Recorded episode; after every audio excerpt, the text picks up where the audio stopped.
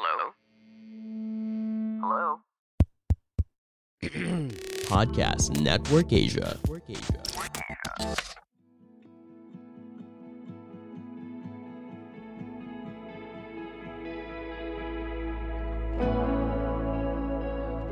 One of my favorite TV shows is the classic sitcom Friends. The main cast is made up of six people three males and three females. The show begins with Rachel Green walking away from her wedding.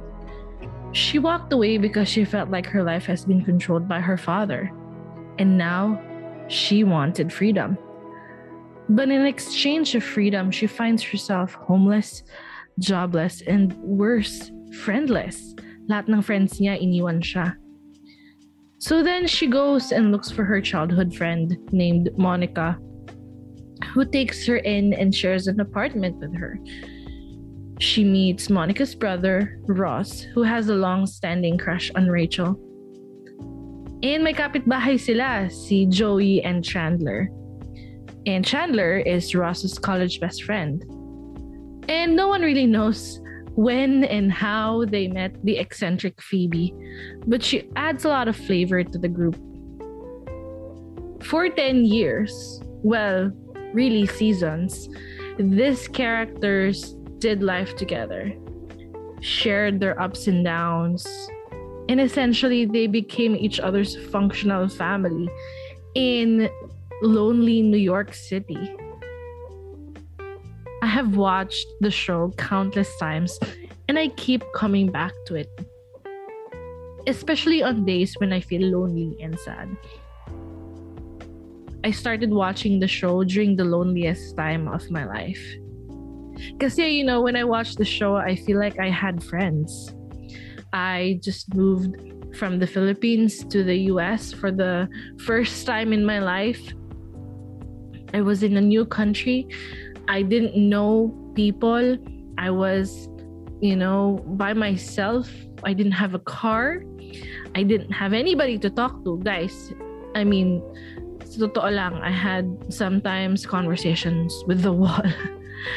but, you know, when I'm watching friends, I feel like I was part of their lives privy to their conversations. I tried to solve their problems with them. I saw them fall in love, break up, get married, get divorced. two stupid things, two brilliant things. Get new jobs, get fired from jobs, laugh, cry, and be sad. I felt like I lived my life with them. So why am I talking about my favorite show in this way? Parang Bethel show lang to. Bakit naman masyado kang invested, no? Because watching the show comforted me.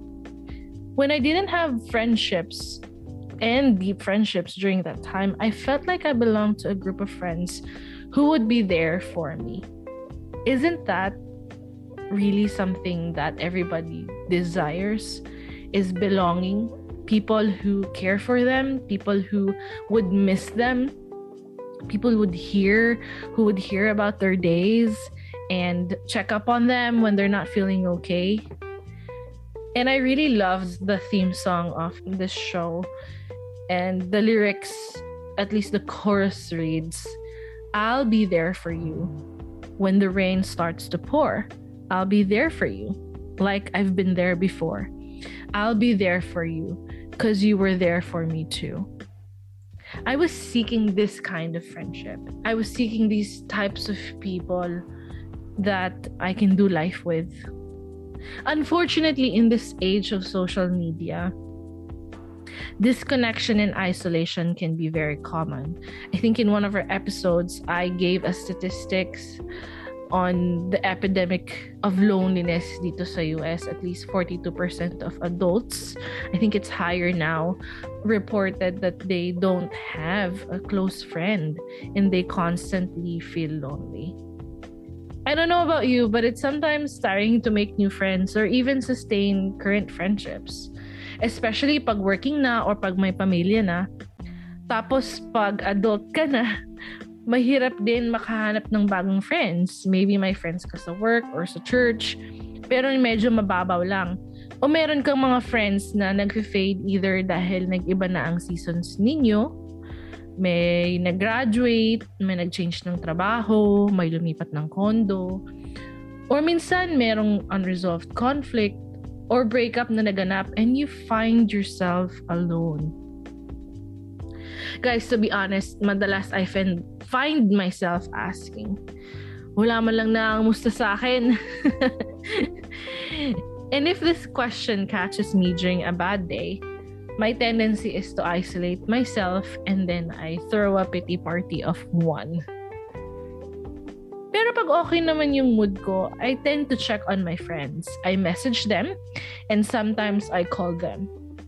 Almost always, ang laging sagot sa akin ng mga friends ko, Bethel, buti na lang tumawag ka. I've been feeling sad. Thank you for remembering me. And just those words, guys, just, I didn't know that they were feeling sad or feeling lonely or gusto din nila ng kausap. I just reached out during the times when I was lonely. Guys, lahat tayo kailangan ng friend ng ganito. Pero quite frankly, madalas kailangan natin maging intentional sa pag-pursue ng mga friends. Kailangan maging ganitong klasing friend tayo.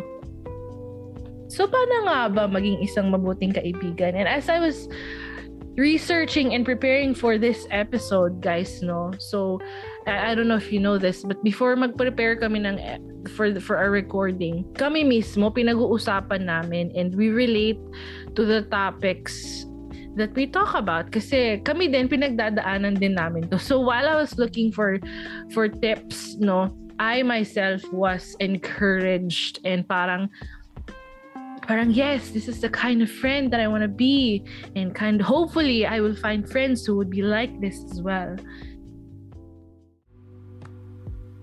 And here are some steps that I think would be very helpful and hopefully it will encourage you as well. So, number one, my encouragement to you is to care for yourself.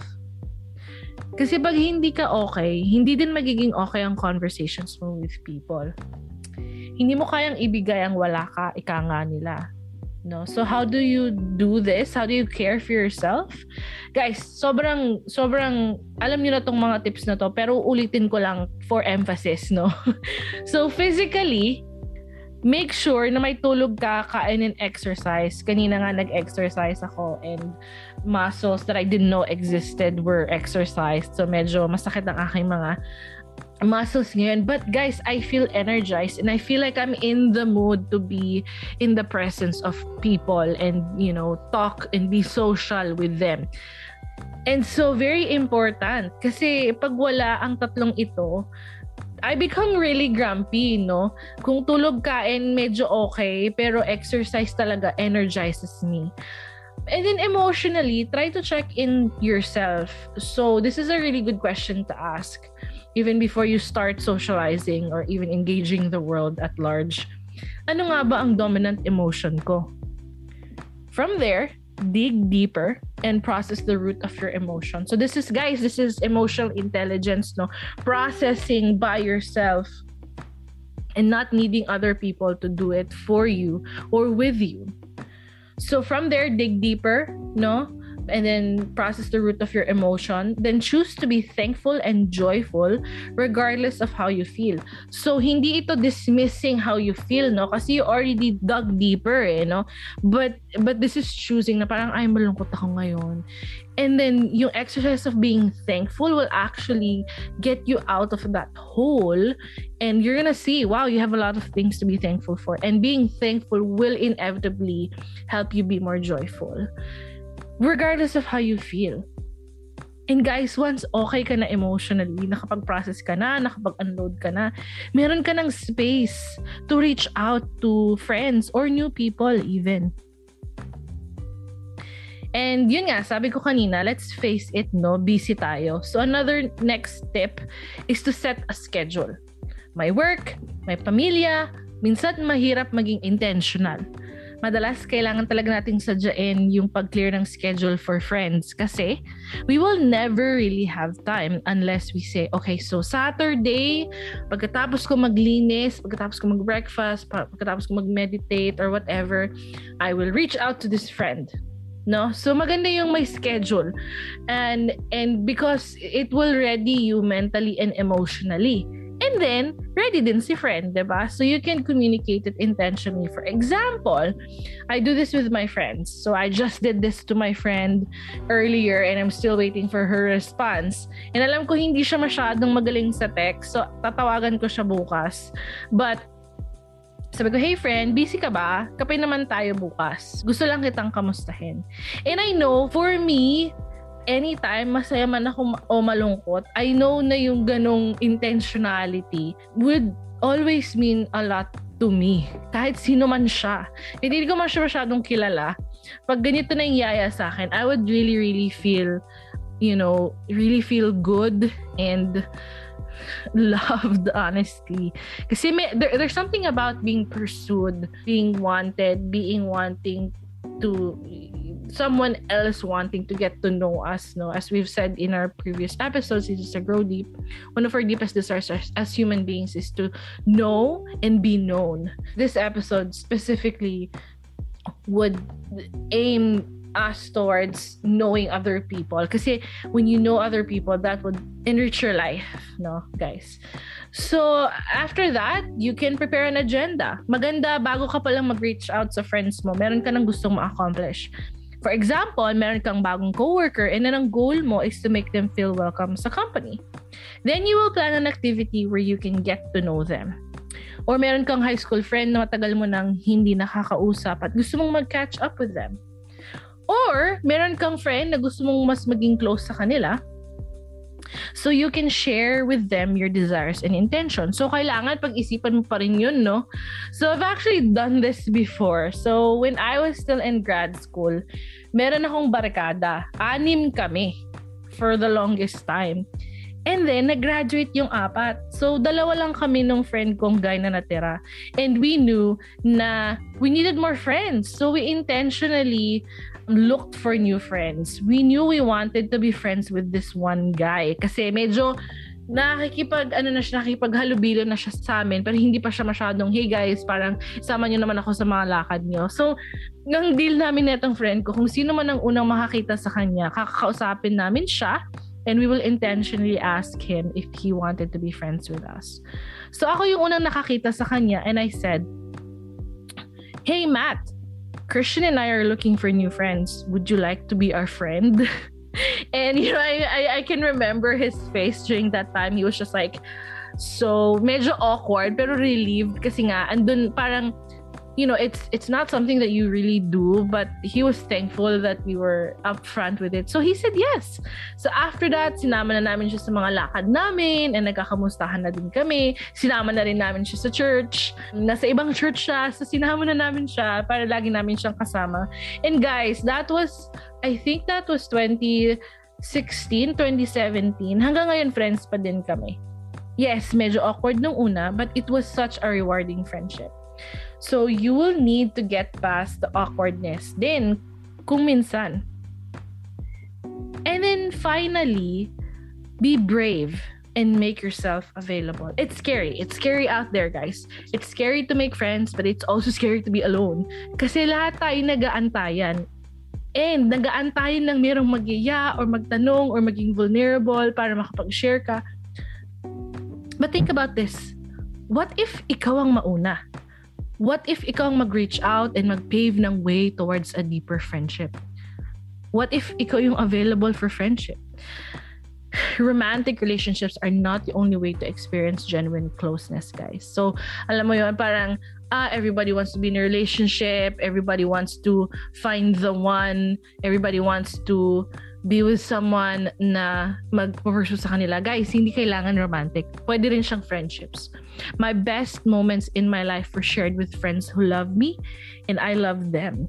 Pero I look back on most of the those friendships and I know that either one of us made the first step. Mahirap kasi pag nag-aantay ka ng opportunity na organic, no?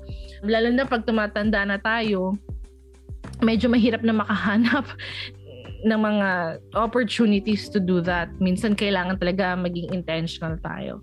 So let's step to this new practice of making friends and preparing ourselves to be good friends. Kasi guys, kahit anong context mo ngayon, whether you want to make new friends or take a friendship into a different level or deeper level, you can take the first step.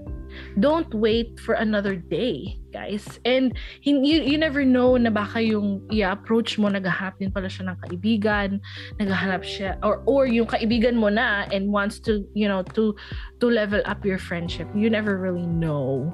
And this is coming from someone who is seeking for more friends. Honestly, ngayon, kasi yung, yung mga friends ko, they moved or they have new families and yung iba may mga anak na din so hindi na masyadong makapag-spend ng time.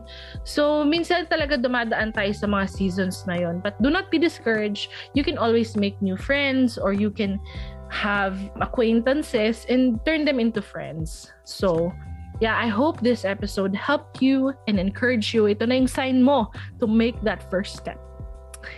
So kung itong episode na to ay nagbigay sa'yo ng something to think about and you need someone to talk to about your thoughts, do not hesitate to reach out to us. Message nyo lang kami. Guys, we love hearing your thoughts about our episodes. Also, kung hindi nyo pa kami na-follow sa Facebook at Instagram, follow us now at sign Grow Deep Podcast. This podcast is brought to you by Podcast Network Asia. And this is your host, Bethel. Hanggang sa muli!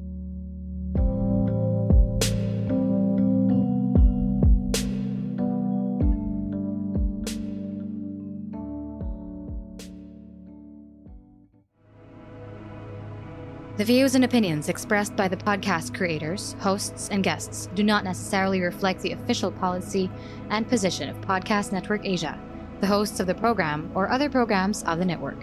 Any content provided by the people on the podcast are of their own opinion and are not intended to malign any religion, ethnic group, club, organization, company, individual, or anyone or anything.